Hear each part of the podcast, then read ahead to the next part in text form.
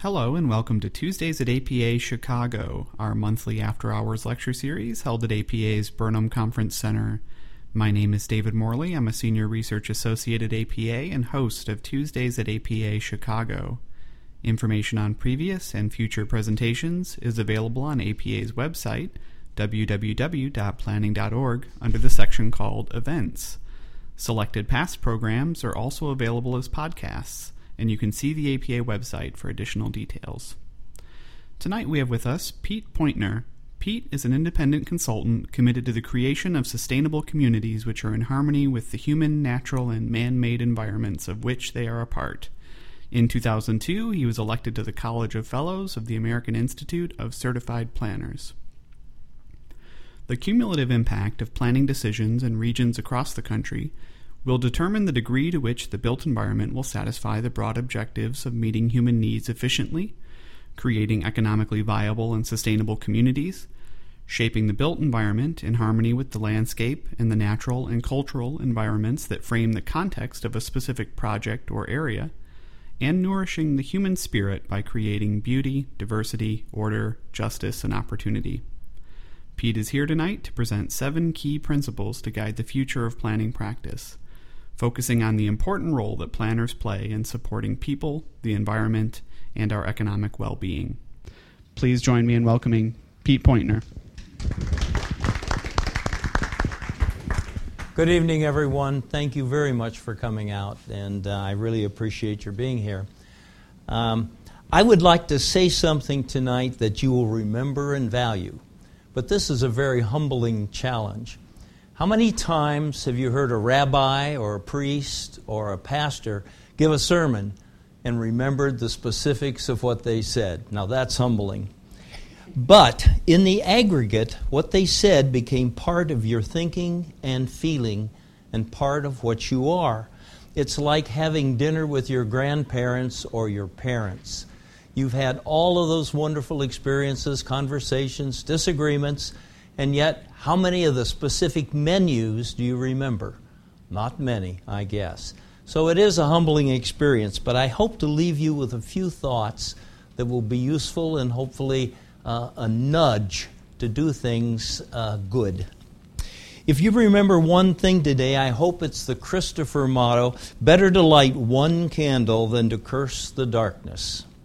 The degree to which we each make a difference is important.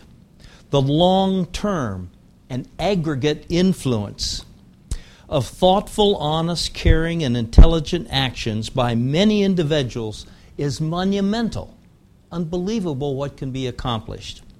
For planners who influence decisions on land use and infrastructure, your actions are of particular importance in influencing the quality of our human communities. How are we preparing young planners for this important work?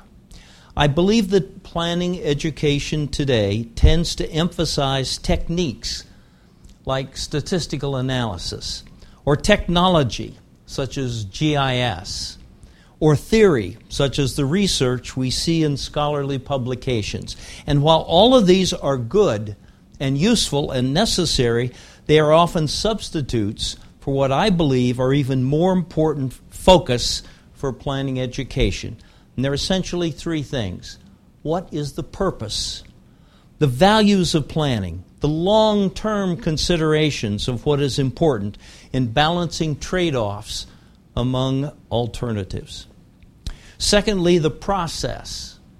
They, they, they seem to be weak to me in teaching process, which is the effective application of an interdisciplinary approach to solving technical problems. And secondly, the importance of two-way communication with stakeholders in a meaningful way. Too often, public participation is nothing but public relations. You're trying to sell a given product instead of establishing two-way communication, finding out what the real issues are and responding to them in your technical proposals. And third, principles for achieving social, economic, and environmental sustainability applied sensitively and wisely within the specific context of a particular place, at a particular scale, with the specific history, environment, and culture of that place. This takes an application that involves understanding and sensitivity. Just a brief introduction to myself. I've attempted to present the conclusions I've reached in fifty years of practical planning experience. I'm a practical planner. I'm not a theorist, although I think I know all the basic theories. I'm an applied planner. Uh, I have a book, Planning Connections, Human, Natural, and Man-Made, and a blog, Readings in Urban Planning and Design. The readings are a resource that expands upon and complements the chapters of my book and contains thirty-seven papers, uh, thirty-four of which have been published, and, four, uh, and, thir- and one hundred thirty-six color images. This compendium is a component of a proposed study plan for a college-level course. And in that blog, I have seventy-two questions that I challenge everyone who says they're a planner to know the answer to. And I think most people who've been in planning will know the answer, but the answers are in my book. Both are available through my blog site, uh, which is shown here on the slide. On the notes for this PowerPoint, which will be available to all of you, um, there are, with each of the seven principles in paren and in small lettering, the titles of specific papers available on this free P D F download that will give you more detailed information and more technical input, more explanation. Just a brief note on my experience. Uh, I, I, I taught planning and design at the university level for seven years full-time and three years part-time. I was a vice president of a big international consulting firm, was there thirteen years and a department head, worked in four foreign countries, uh, a lot of work in the Middle East and, and in Canada, and uh, twenty-five states. And then I started my own firm. Uh, we, when I sold my firm to my ecologist partner, we had nineteen professionals. I've worked on site plans that have won awards and some major public works projects such as the Glenwood Canyon, Colorado section of I seventy and the river redevelopment plan for downtown Providence, Rhode Island. All of those are uh, covered in some of these readings. The first thing I want to say is that there is a unique role for urban planners. And by urban, I mean those people who plan the land use and the infrastructure Uh, for human communities. And of course that involves considerations of open space and of, of all of the specialties. And we need all of the specialists, whether you're involved in energy or solid waste or disaster recovery. We need people with in-depth knowledge of those specific areas. But the urban planner's unique role is his focus on land use and infrastructure. And secondly is, is the breadth of considerations. A planner needs to have a broad balance sheet. Uh, when I worked with the engineering, it was primarily engineering firm, Duluth Catherine Company, and I became head of their planning and environmental department. It was interesting for a planner to work with hundreds of engineers because they have a very different approach to this planning and design. And so the planner needs to consider a broad balance sheet in developing plans, in weighing all of the relevant factors for social, economic, and environmental sustainability, and not just geometric efficiency.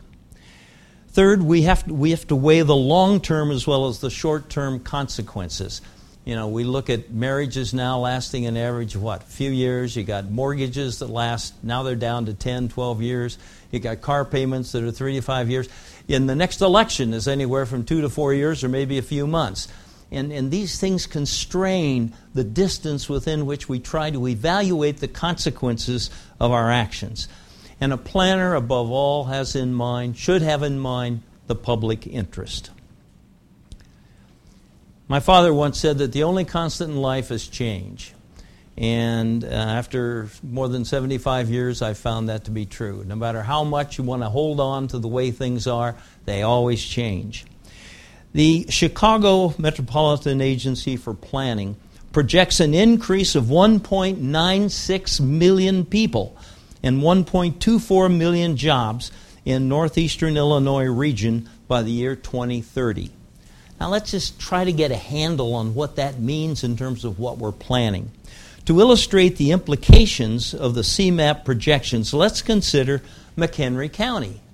From two thousand to two thousand five, McHenry County was the fifth fastest growing county in Illinois, and it increased by forty-three thousand nine hundred twenty-eight persons. Now that's only one four hundred forty-sixth of the C MAP projections for the region.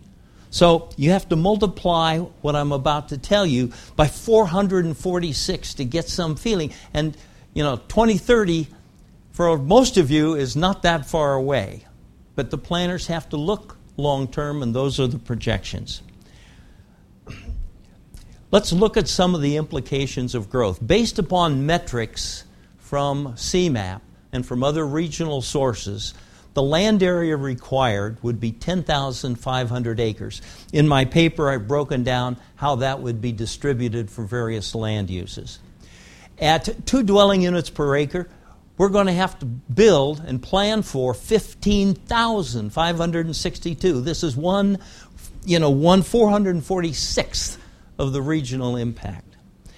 The residential units alone at, at ten vehicle trips per dwelling unit per day will produce one hundred fifty-five thousand six hundred tons, or uh, one hundred fifty-six thousand six hundred vehicle miles of travel daily.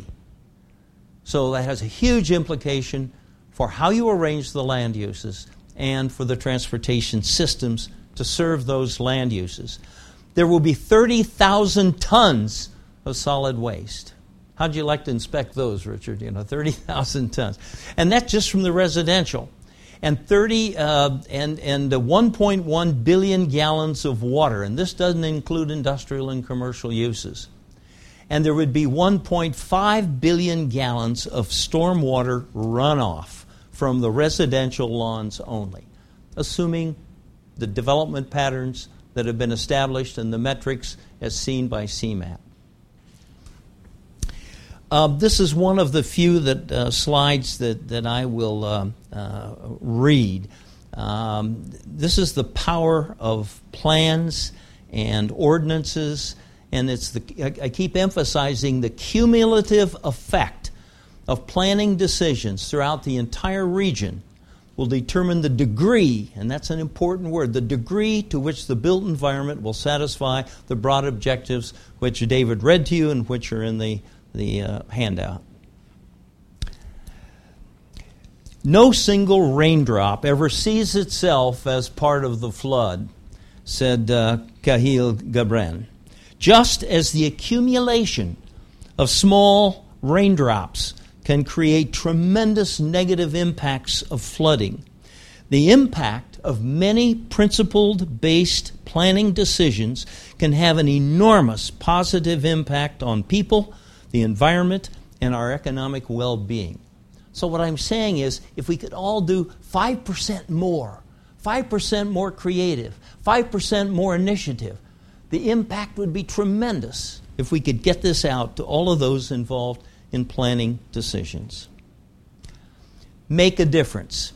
In, La- in Illinois, you all know that the land use is determined by local government units. And this is where the rubber hits the road. And this is where planners, no matter what your specialty, can have a significant impact. Okay, I'm going to try to focus on what I call seven principles. That when I talk about applying principles, there are many ways to apply these principles. Uh, this is a view from Joe Davis County, where I've done quite a bit of work out there. And on the left is really a rural landscape. One of my papers is Preserving Rural Landscapes. And on the right-hand side, you see some of the consequences of, of the mix between agriculture and urban uses, between the movement of farm materials and farm equipment, and, and of course, there are other impacts. Um, comprehensive plans at the county level or regional level should identify agricultural preservation areas that allow a variety of compatible uses: orchards, stables, horseback, uh, exterior recreation, that preserve the integrity of the prime farmland. Secondly, Plans should provide room for residential growth at sewerable densities and adjacent to existing communities, rather than scattered leapfrog across the landscape. And third is working at the regional and uh, county level with uh, trust cons- for conservation easements and the transfer of development rights to preserve prime farmland and open space.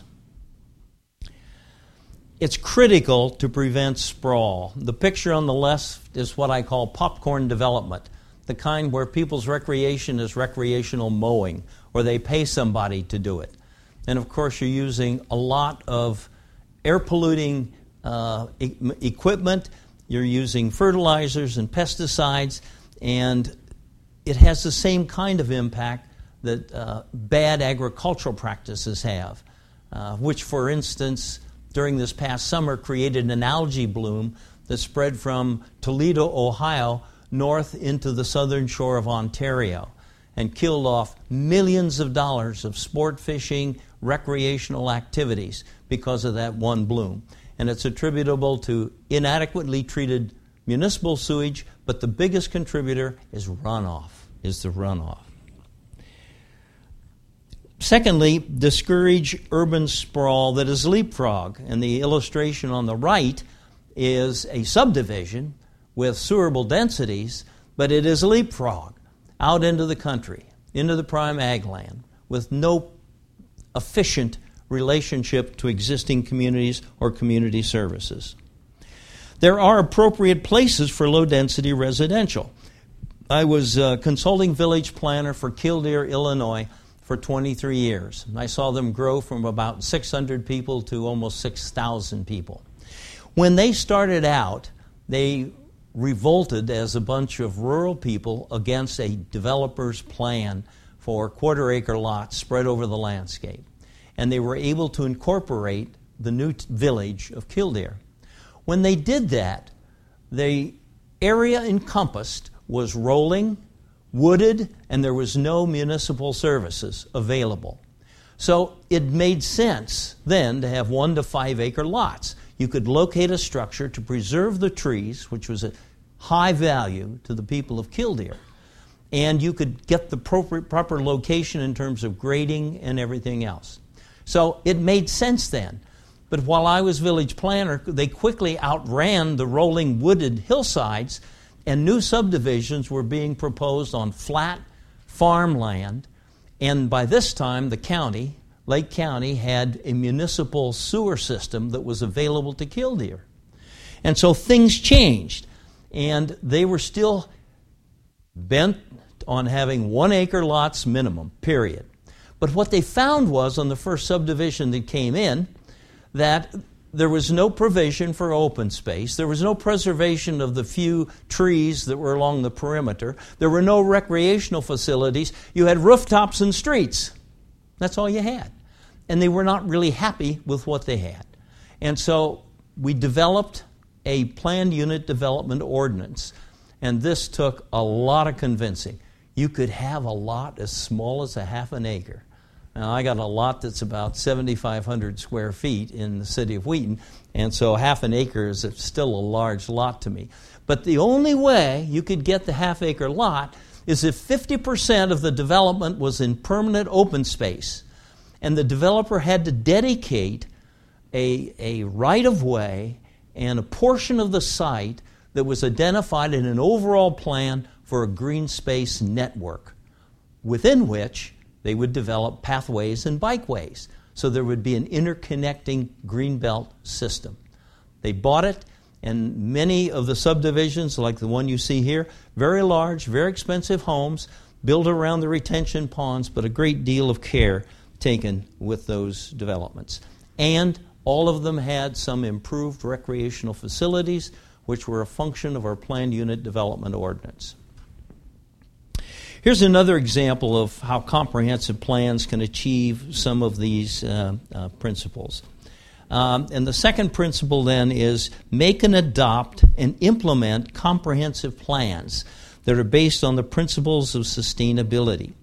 Uh, the village of Forsyth in central Illinois uh, accepted as a concept in their comprehensive plan a green belt. And the green belt followed tree lines, surface water courses, and it connected the parks and the major activity areas in the city and left plenty of room for growth within the green belt.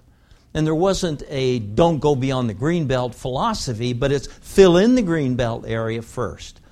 You know, we talked about a scout leader, Boy Scout or Girl Scout, being able to take their troop and go on a hike for twelve, fifteen miles or half or a portion of that and go from recreational area to park to a community park to a campground without ever being more than a mile or two from the heart of the village. Somebody gets sick, one of the uh, leaders has a heart attack, boom, you've got services very in close proximity.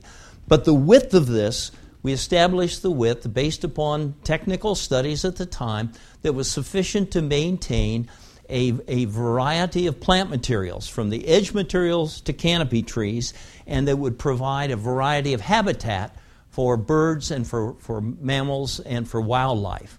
So it wasn't an arbitrary thing.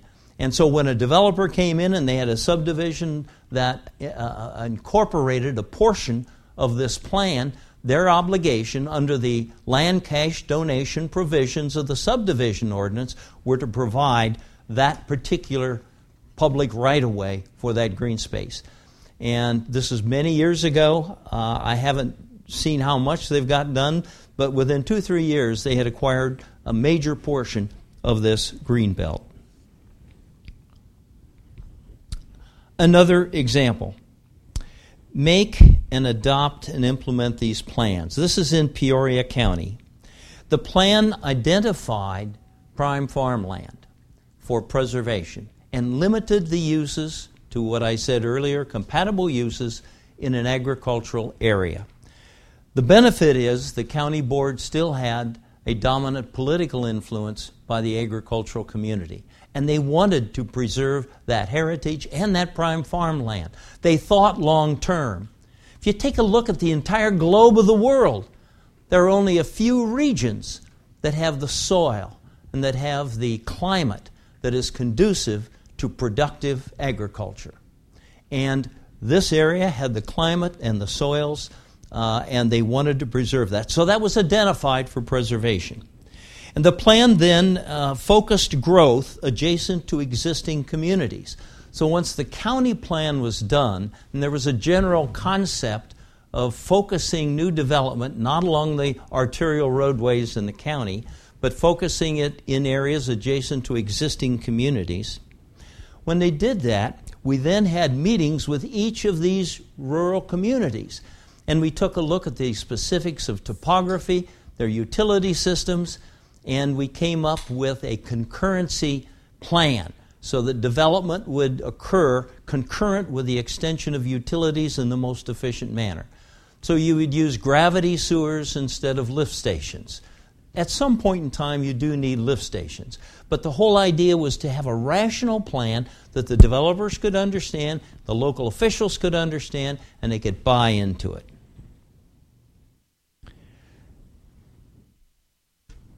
Homer Glen is another example.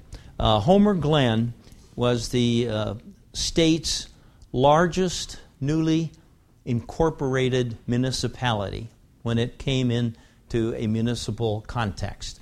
Uh, about twenty-three thousand people. It's south along I three fifty-five. Um, Homer Glen, it was interesting. One reason I got involved was because of C MAP, actually Nipsey's predecessor. Uh, they, the one of the board members had called C MAP, at the time Nipsey, and said, "We are looking for an environmentally based planner. Who do you suggest?" Well, I happen to know some of the people there, and I said, "Well, try Pete Pointner," and they gave him some other names. So they contacted me, and I said, "You know, you're not even incorporated yet. You're working on that." And I said, "You know, I've written some papers. I've got some stuff. I'll talk to you till I'm blue in the face. But, uh, you know, here's what I can do to help." "No, no, would you do the comprehensive plan?" And I said, "You don't want a one-man show." And at the time, I was an independent consultant, and I didn't have my team from the firm that I had established. And and I said, "You need a team." At the same time, I was doing work where Richard Dunn was head of uh, planning in Glenallen. And the staff asked me if I would be the staff representative in the development of a comprehensive plan. And we selected uh, T P A P, Turcola, Pettigrew, Allen, and Payne. And I'd known all those old guys. They were about my age, and we competed and had fun together, and they were good colleagues. And I had a very delightful working experience with the consulting team that was uh, that was under uh, uh, Jack Pettigrew was dead, and Nick Turcola was dead. Uh, Allen had moved to to uh, Michigan, had his own little thing going, and so the the remaining partner was just a wonderful guy. He wrote the proposal, he was hands-on, and we got along very well. About that time, Homer Glen comes out, and they say, you know, we have a request for proposals from consultants. And so uh, Tom Payne asked me, he was the representative, Tom asked me if I would join them. And well, I had some history with them, and I knew some of the people, and long story short, we got the job. But what is unique about the plan, they had what they called core values. And the core values were related to preservation of the natural environment. And because there was a lot of open land, they were being hit by developers who wanted to put in ticky-tacky subdivisions everywhere. And townhomes, regardless of whether it was near appropriate locational factors or not. And so by having these core values, it influenced every aspect of the comprehensive plan. The data gathering. You suddenly now had to have more information on the wetlands and the floodways and the, the woodlots and the tree lines and all of the natural features. Then in developing the alternatives, you had to consider not only the location of a piece of land with reference to utilities and to the transportation system, but its relationship to those natural resources. And then you had to develop alternatives and adopt them that incorporated policies so that each development would contribute to this open space system and the preservation of the natural resources. So I, I think what really distinguished Homer Glen was the board and the people were committed to these core values. Principle number three, integrate green infrastructure into the regional and local plans.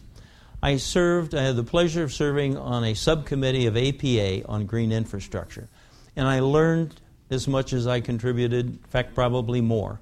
I did write a paper that was reviewed by A P A that was published in one of the division newsletters. It's referenced in the notes. But green infrastructure, uh, here is the definition from that paper. Uh, frequently, planners see green infrastructure as best management practices for stormwater. You use swales instead of pipes. But it's much more than that. So listen to this definition. And again, this was approved, and this relates to the, the, the subcommittee's work. Green infrastructure is all of the elements of the natural environment that influence and support human communities, urban, suburban, and rural. These elements include wetlands, surface and groundwater, forest and native landscapes, urban streetscapes, parks, and open space. So green infrastructure can be a powerful tool and principle that can influence your plans. When you integrate green infrastructure into a plan, you save unique landscapes, wildlife habitat, you preserve ecosystem integrity. And this requires base information on resources and land ownership patterns. Secondly, you preserve woodlots, existing tree lines, and fence rows. There is a role of the plan unit development process to achieve these objectives. And you create green corridors that provide continuity of open space and wildlife habitat, and with the subdivision ordinance and land cash donations as an implementation tool. And last, you design wetlands, as you see here, and stormwater detention and retention areas for ecological, recreational, educational, and scenic values, as well as stormwater management. You know, I see too many retention ponds that look like polluted bathtubs for polluted water. They're ugly. They have no recreational value, no scenic value. They're really a liability in the landscape. And green infrastructure can relate to buildings and structures which can incorporate landscaping. This is a bridge in Florida and a parking garage in Georgia. Okay, principle number four. Revitalize historic downtowns and preserve and interpret cultural resources. I found this interesting because in Wheaton, which is on the left, all of this was preserved without any ordinance and without any design review. And they essentially restored the facade of these commercial buildings. On the right-hand side, this is downtown Alexandria, Virginia. They, they are heavy on ordinances and on design review. But they tried to achieve the same thing, and through the efforts of local dedicated professionals and citizens, they were able to achieve uh, the, the downtown preservation.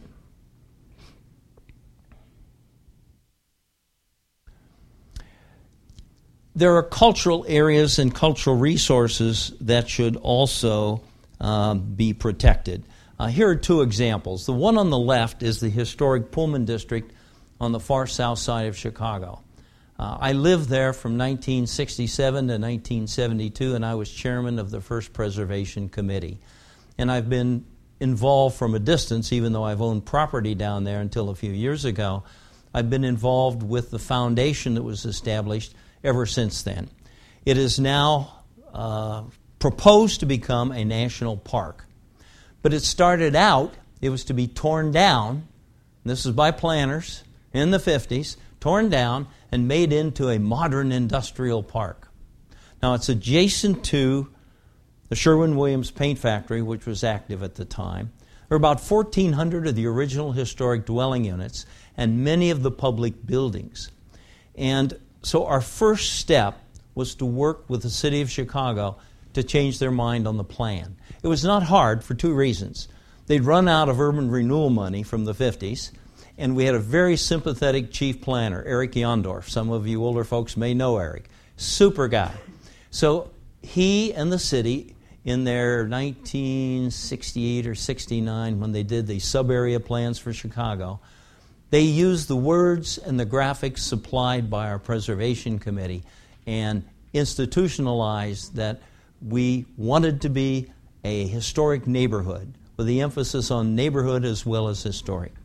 The second step was to get it put on the National Register. I had the honor of being on the National A I A Historic Resource Committee at the time, and I happened to know the keeper of the National Register. And they had just democratized the National Register. So they would allow sites, structures, and objects that were of local significance onto the National Register, even if they were only of local or regional significance. So we got that easy one taken care of. Of course, you have to fill out all the paperwork, da-da-da-da-da. The next step, we became a state historic district at the same time that Galena was made a state historic district. And then the next step was to become a national historic landmark.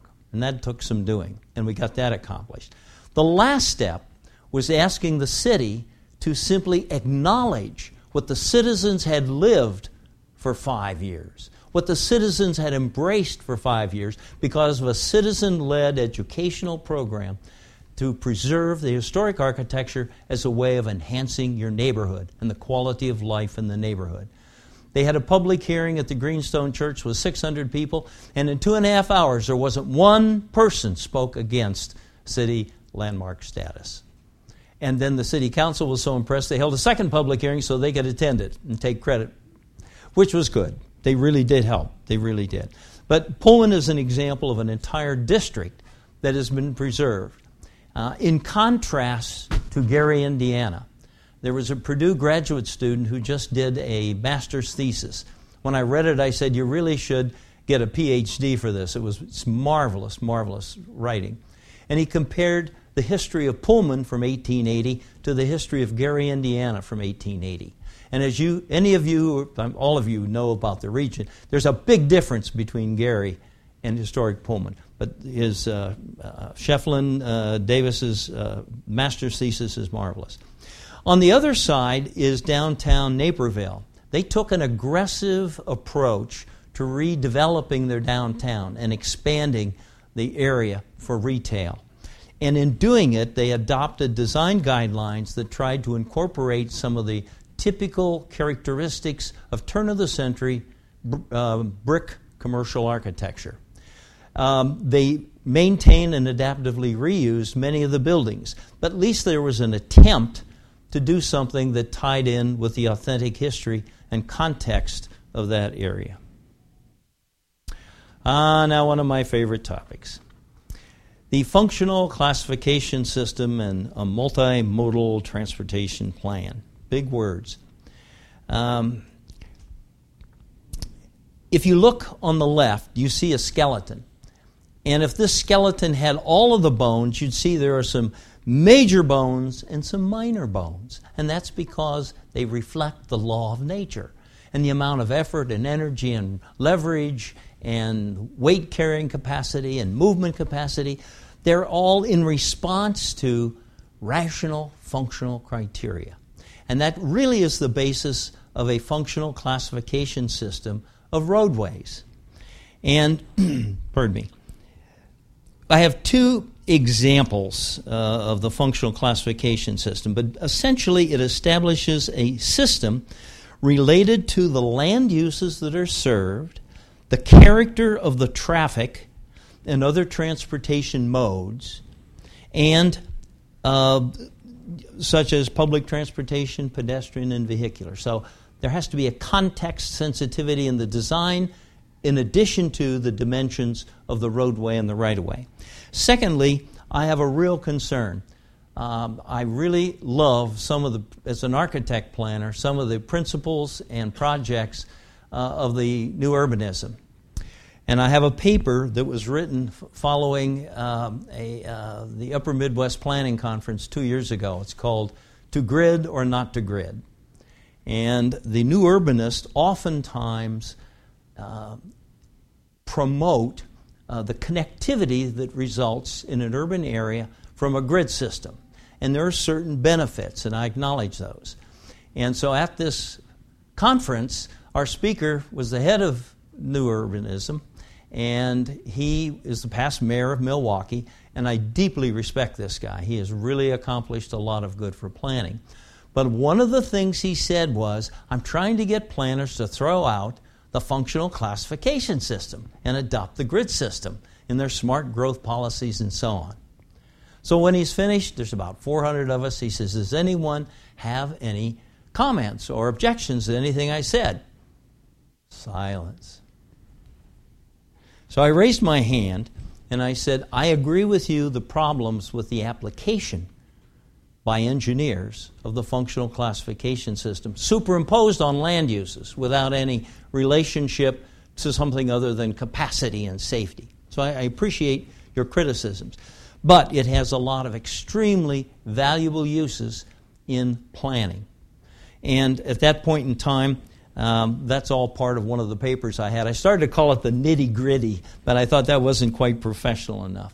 But if you go online, and it, it's only six, eight hundred words, but I try to spell out the pros and cons of both uh, items.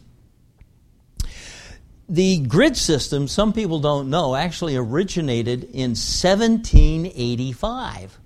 And the federal government adopted a system of survey so a real estate speculator could sell a piece of land on the side of a mountain in Colorado and describe it legally without him or her or their potential buyer ever seeing the property.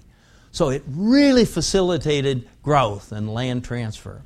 And secondly, it established standards, uh, one, the derivative of which are things like the grid system. And it was applied in twenty-nine states at that point in time, seventeen eighty-five, and Alaska, which wasn't a state at the time. Now, this is where we get our three thirty by six sixty blocks in Chicago, five acres. This is where we get the width of right-of-way for streets and subdivisions and many subdivision ordinances. It's archaic in many, many ways. For instance, on the left-hand side, this is a subdivision I was teaching down in Texas at Texas Tech, and this is a picture from the sixties. But the point is well made. Look at the pavement to serve single-family residential uses. A more contemporary application is this small lot subdivision in Bloomingdale. Uh, our firm was the consulting village planner when they grew from about six thousand to twenty-six thousand, you know, from nineteen eighty-five to about nineteen ninety-five. And uh, the, the project on the left was by Pulte, and they came in with a very traditional subdivision layout, and we worked with them uh, because they had, uh, we thought, as staff, uh, a good plan architecturally and in terms of maintenance and homeowners association of building these small lot single-family units that had all exterior maintenance consistently applied by the association with many specific rules, and built them around retention ponds. So the front was on a narrow street. There were some islands like that, and the backside looked out on a, the open space of a retention pond. Another example on the uh, left-hand side is an arterial road in Peoria County where we had worked. And by the way, after we did the comprehensive plan, they asked, and then we worked with the individual communities, they had us come back and uh, amend their zoning ordinance and their subdivision ordinance to reflect the policies in the plan. And that's an essential element. It's not just enough to have good ideas, but you got to have the teeth to enforce them. And you have to have the background so that you can reflect those in plan review. On the right-hand side is another arterial in Sanibel Island in Florida. And this is an example where they have really thought multimodal. They have a green space that separates the bikeway. They have transit stops periodically so the buses can pull out of the flow of traffic. Because let's face it, a roadway has two functions. One is property service, and the other one is movement of traffic, and they conflict. So when you have an arterial, you want to minimize the access points, and you want to give preference to the flow and safe movement of traffic. And then when you get down to your collectors and your residential streets, you have to be much more sensitive to the context of the adjacent land uses and so on.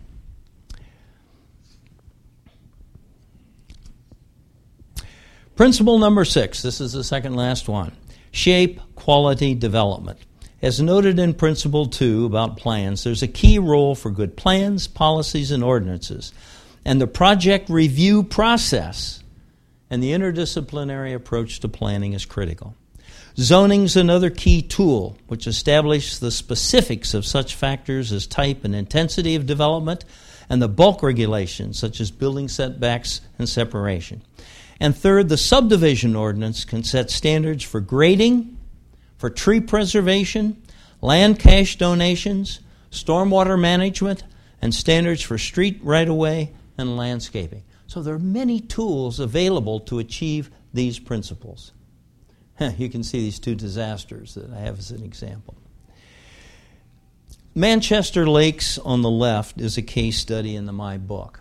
Basically, we had a very good client who represented a major developer. And the, and the developer was buying some of the client's land in Algonquin. And they came up with a plan that satisfied all the specifics of the zoning ordinance. Setbacks, lot size, separation, everything. And it met the builder's program. And like my the owner said to me, their representative, it went to the city council and it hit a train. And that's because the team didn't look at the city's comprehensive plan. They wanted a rural character along the perimeter. They wanted access points at specific locations. They wanted connections to certain parks. None of that was included. So we did a cluster subdivision design where we had smaller lots than were normally permitted under the direct application of the zoning ordinance. And it was all built around lakes. End result is, We now ha- we soon had two of the council persons living there. It sailed through. Uh, it's won a Crystal Key Award and a Silver Key Award from uh, National Association of Home Builders. Another older example some of you know is Oak Creek Courts, one of my favorite developments. I had nothing to do with it other than slobber over it and say, boy, that is really neat. But it's off up off Half Day Road uh, near Lincolnshire. And the last point under shaping quality development, and this is the title of one of my papers, stop aggressively ugly strip commercial. You all know about that.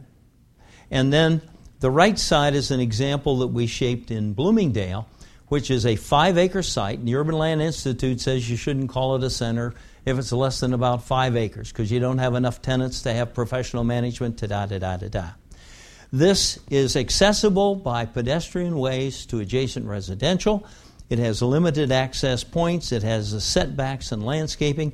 And it's been a very economically successful neighborhood-scale retail service center. And you can you can do lots with utilitarian elements. You know, the typical engineering solution is a concrete abutment like on the left. On the right-hand side is another example from Manchester Lakes, where you can take utilitarian elements and make them attractive. Uh, the last example on this principle is Elk Grove Village. Um, and if some of you have any questions, we can uh, get into that. But they employed the team that I was heading to do a comprehensive redevelopment plan for an old industrial commercial area that had eighty thousand employees. It was the hen that laid the golden egg to keep the, the village going. When they were finished, I got a call from the economic development director, and she said, would you like to do a plan for our residential neighborhoods? Everyone's so happy with what's going on in the industrial area. I said, well, what's the problem? Do you have overcrowding in housing? No. Do you have bad infrastructure? No. Do you have flooding problems? No. Do you have structural obsolescence? No. Well, what's the problem? The problem is it can be better. And we want you guys to figure out what to do. There's a residential street on the left. That's one of the areas. Um, time is running out, and so I am not going to go into this. But this is one of the developments that I am uh, most happy with. And it, the public amenities of this project have been built. This is in Woodstock. And um, it was it was approved by the village just as the housing recession began in two thousand eight. And so the community park and some of the amenity package was already developed. And uh, the, the, the implementation of the details has not uh, taken place yet. Uh, it's purchased by a new developer. Um, one of the papers that you can get down on downline, uh, on download online uh, from my blog site gives you the details of this project. Last and quickly, we need to teach an environmental ethic and stewardship of our planet. To impact this change, we must develop a constituency, educate the public to what is at stake, and encourage them by positive plans and actions. First of all, individuals can do a lot with rain gardens and with native plants for lawns, uh, hybrid cars, and remembering the three R's, the famous three R's, reduce and reuse and recycle. And businesses can also follow those things. So households and businesses can all do things to reduce their vehicle miles of travel, reduce the stormwater runoff, and to make their site more environmentally compatible. So in summary, planners have a unique role, an important role in shaping the future of the region. Secondly, the power to shape growth and change resides at the local government level. Developers and private investors play an important role in how they approach development.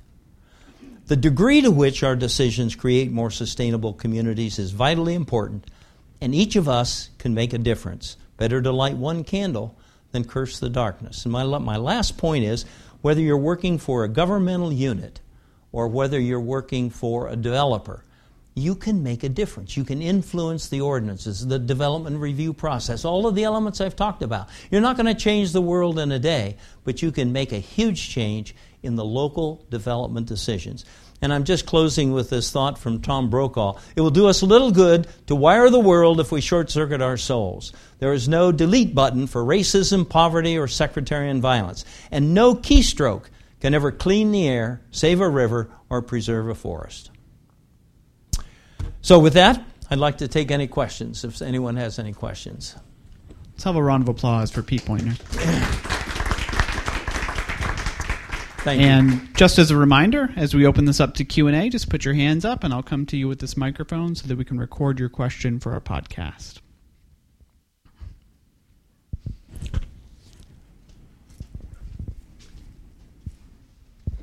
Pete, thanks for the presentation. Appreciate that. But uh, my question is something I don't believe you addressed, and that is uh, for some folks, in some communities, it's still difficult financial times. Um, how can some of the uh, principles or ideals or goals you've sort of identified here be uh, implemented when it seems like some developers come to a municipality and they say, we'll build something for you, but you have to subsidize us, either with the T I F program or in some other way. Like you have to, if it's a downtown project, let's say, maybe you have to um, uh, give us right-of-way, give us your parking lot, and then you have to uh, pay for any parking spaces that would be used by the public in addition to that, that would replace those. I'm talking way too much. The question would be, there are financial incentives that uh, some developers are still seeking, and I think they may cut into some of the principles that you've identified here.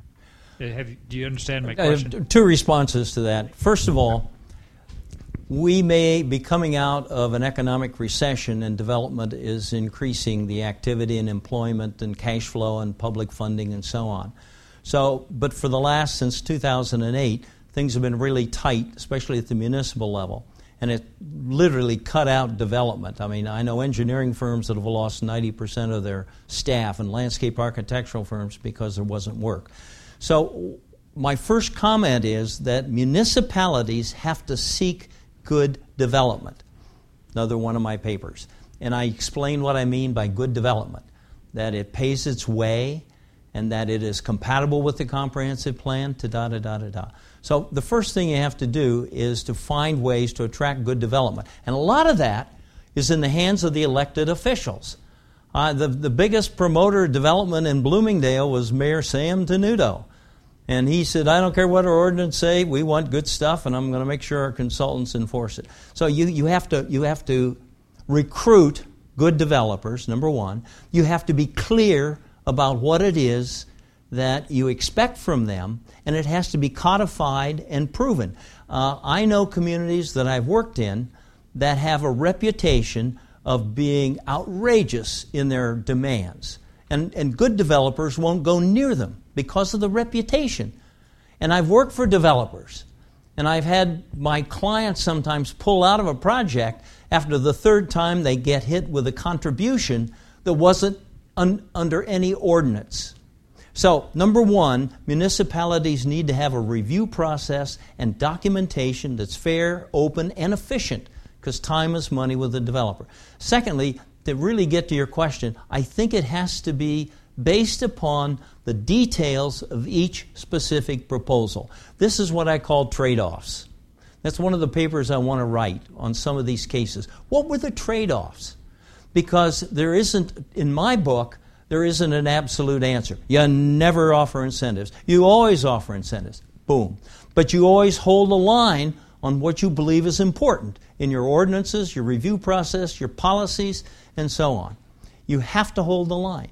And I've been fortunate enough to have worked with, I worked with sixty-eight municipalities and government units in Illinois. And the majority of them were willing to bite the bullet and demand quality development. So, on the first hand, you have to be prepared for it. You have to track good development. Secondly, when it comes in, you have to evaluate their needs against the public benefit. And that involves social, economic, and environmental trade-offs. So there's no one answer that I know that fits all situations. Let's have one more round of applause for Pete Pointner. On behalf of the American Planning Association, I want to thank Pete Pointner for a thought-provoking and informative program on sustainability planning. Thanks also to the many A P A staff members who help make this program possible every month. Information on previous and future presentations is available on A P A's website, w w w dot planning dot org, under the section called Events. I'm David Morley.